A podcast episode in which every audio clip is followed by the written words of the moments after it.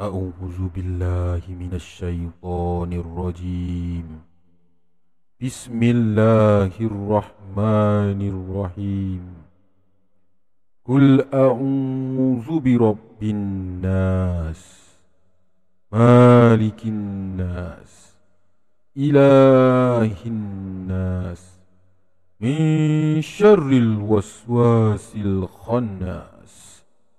الذي يوسوس في صدور الناس من الجنة والناس صدق الله العظيم Bismillahirrahmanirrahim. Allahumma salli ala sayyidina Muhammad. Allahumma salli ala sayyidina Muhammad. Allahumma salli ala sayyidina Muhammad. Assalamualaikum warahmatullahi wabarakatuh. Selamat malam. Selamat kembali ke channel Si Tukang Cerita. Anda sudah bersedia untuk mendengarkan kisah seram, misteri dan mistik yang akan disampaikan oleh hos anda pada malam ini? Acap Si Tukang Cerita. Jadi, jangan biarkan diri anda kesorangan. Kerana anda kini berada di Remang 12.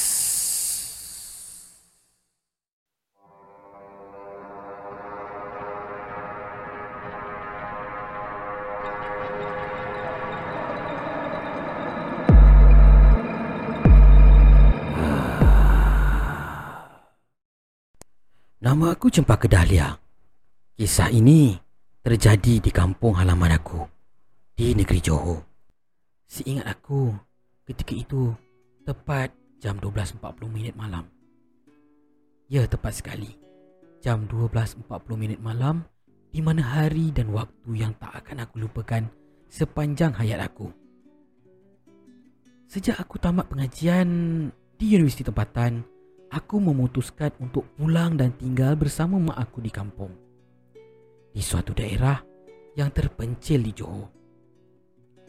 Kenapa aku boleh katakan terpencil dan boleh dikatakan jauh pedalaman? Disebabkan perjalanan untuk ke rumah aku dari bandar yang terdekat saja pun mengambil masa 1 jam 45 minit lamanya. Dan aku perlu merentasi empat buah perkuburan Islam. Talian telefon pula jangan haraplah nak dapat 4G penuh dalam skrin telefon bimbit aku ni hampir seluruh kampung belum berturap dan masih bertanah merah. Begitulah keadaan kampung halaman yang hampir 9 tahun aku tinggalkan sejak aku masuk ke tingkatan satu dan berpindah ke asrama penuh. Belum sempat aku tanggalkan kasut, mak aku tak sabar-sabar untuk mendapatkan aku dari pintu rumah agam peninggalan arwah bapa aku kepada kami. Berkaca mataku Melihat mak aku berlari-lari anak Untuk memeluk aku yang hampir 8 bulan tidak pulang ke kampung. Aku bernasib baik. Ketika itu Ada perebet sapu yang mahu menumpangkan aku sampai ke rumah Sebaik saja Aku keluar dari kereta Terus dia menerkam ke arahku Sambil mengucapkan terima kasih kepada Pak Maun Adik. memandu perebet Terima sapu yang Pak tinggal di kampung sebelah. Pak maunya. Tinggallah sekejap. Boleh aku buatkan secawan kopi dengan biskut kelapa? Ajak mak aku kepada si perebet sapu. Namun dia hanya menggilingkan kepala dari dalam kereta tanda menolak ajakan mak aku. Agaknya dah larut malam. Mungkin dia tak selesa nak singgah ke rumah janda yang ada anak dara. Baik sungguh hati Pak Maun bila aku tanyakan berapa tambang dari pekan ke rumah aku. Dia cuma tersenyum. Dan katanya sedekah ikhlas. Sepanjang perjalanan kami, dia hanya senyum melihat aku dari pandangan cermin pandang belakang di dalam keretanya. Masih segar dalam ingatan aku ketika aku masih berusia kira-kira 6 tahun. Kami selalu berjumpa di warung Wak Salam. Sememangnya ketika itu, warung ini sajalah tempat orang-orang dewasa berkumpul dan bercerita tentang hal kampung, politik, merewang kenduri yang aku sendiri tak faham tutur bicaranya. Ya, kebanyakan daripada orang kampung aku bertutur dalam bahasa Jawa. Arek medang opo? Arek mangan opo? Iki anak dorone jenengi sopo iki? Sing bungsu yo. Ayat-ayat begini yang aku selalu dengar dari mulut kawan-kawan bapa aku. Maklumlah, aku yang paling bungsu. Mestilah selalu dibawanya ke mana saja. Dan salah seorang kawan karib bapa aku adalah Pak Maun. Setelah aku selesai memunggah keluar barang-barang daripada bonet kereta Pak Maun, dia pun terus berlalu pergi. Jam di tanganku menunjukkan tepat pada pukul 12 tengah malam. Aku gagahkan diri untuk pergi ke bilik air yang berada di belakang rumah. Reka bentuk rumah aku ni ialah rumah kampung dahulu. Tandasnya di luar. Lalu aku susunkan langkah satu persatu untuk turun dari anak tangga dari rumah aku untuk menuju ke bilik air. Oh, siapa suluh ni? Kenapalah sayup-sayup je cahaya dia ni? Dengus hatiku. Belum sempat aku meneruskan langkah yang seterusnya. Terdengar jeritan mak aku memanggil nama manjaku. Adik, tak payah turun. Mak dah sediakan air panas kat atas ni ha.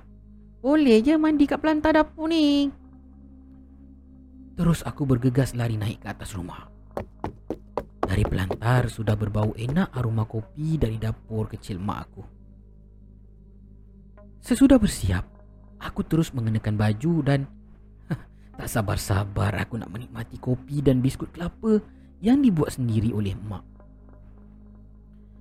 Sambil aku menikmati kopi, terus aku bertanya pada mak. Mak, kenapa ya Pak Mamun tadi tu? Macam sombong je mak. Tapi yang peliknya kan? Dibagi free je tambang pada adik tadi. Lantas mak aku menambah. Mak saja cik buat muka macam tu. Saja nak bergurau dengan Pak Mawan kau tu. Sian dia. Sampaikan mak ajak dia minum Kopi pun dia tak nak. Mak Tadi masa lalu dekat lorong merbuk tu kan? Ramai orang. Ada buat kenduri ke? Tanya aku kepada mak Mak yang sedari tadi bercakap tidak menoleh ke arah mukaku. Terus melirik mata kepadaku semacam marah dengan pertanyaan aku tadi. Tiba-tiba, angin kuat seakan-akan ribut yang kencang menendang-nendang zing atap rumah aku.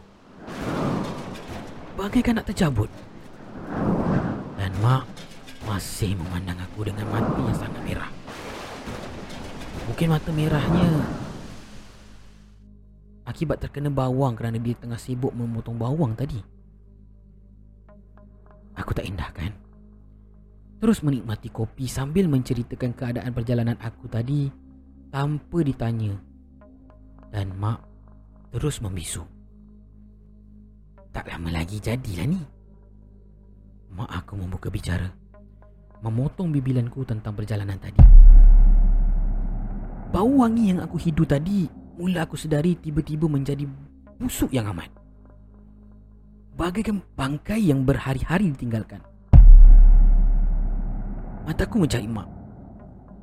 Mak? Oh, mak? Mak? Mak? Oh, mak, kat mana, mak? Mak? Mak kau bila air ke? Lawang aku. Laju betul mak berjalan.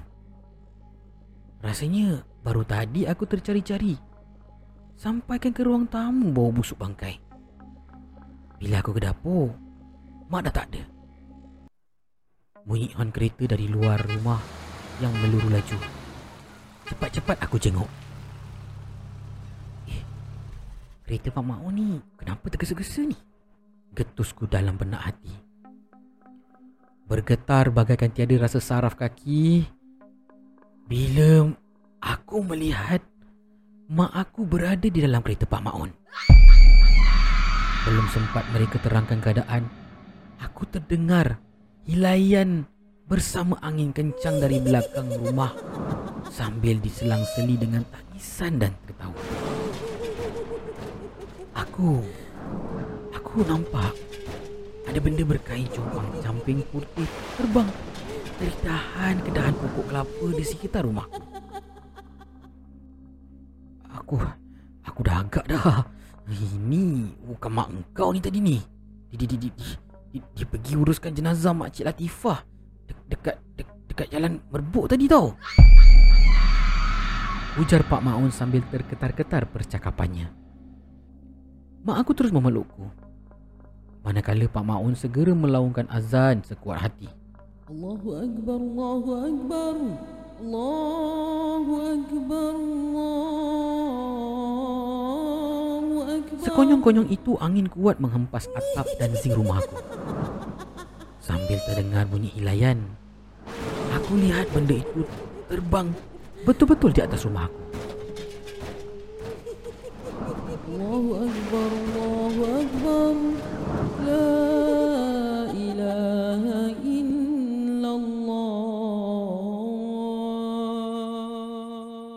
Selesai sahaja azan dilaungkan, suasana di rumah sunyi sepi. Tiada lagi angin, tiada lagi bunyi cengkerik. Sunyi. Aku ada pergi rumah arwah tadi. Mak kau yang suruh aku ambil kau dekat stesen bas sebenarnya. Mak kau ni, aku juga yang hantar. Ujar Pak Maun. Aku tak sedap hati. Bila kita sampai, mak kau ada kat rumah.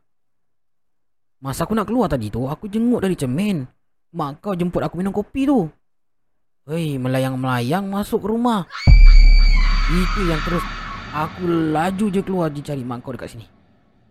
Ujar Pak Ma'un yang tercungap-cungap di kerana kepenatan. Otak aku ligat berfikir. Air kopi? Biskut kelapa? Air kopi? Biskut kelapa yang aku makan tadi tu? Apa dia? Ulat? Daun? Uri? Ah, sudah.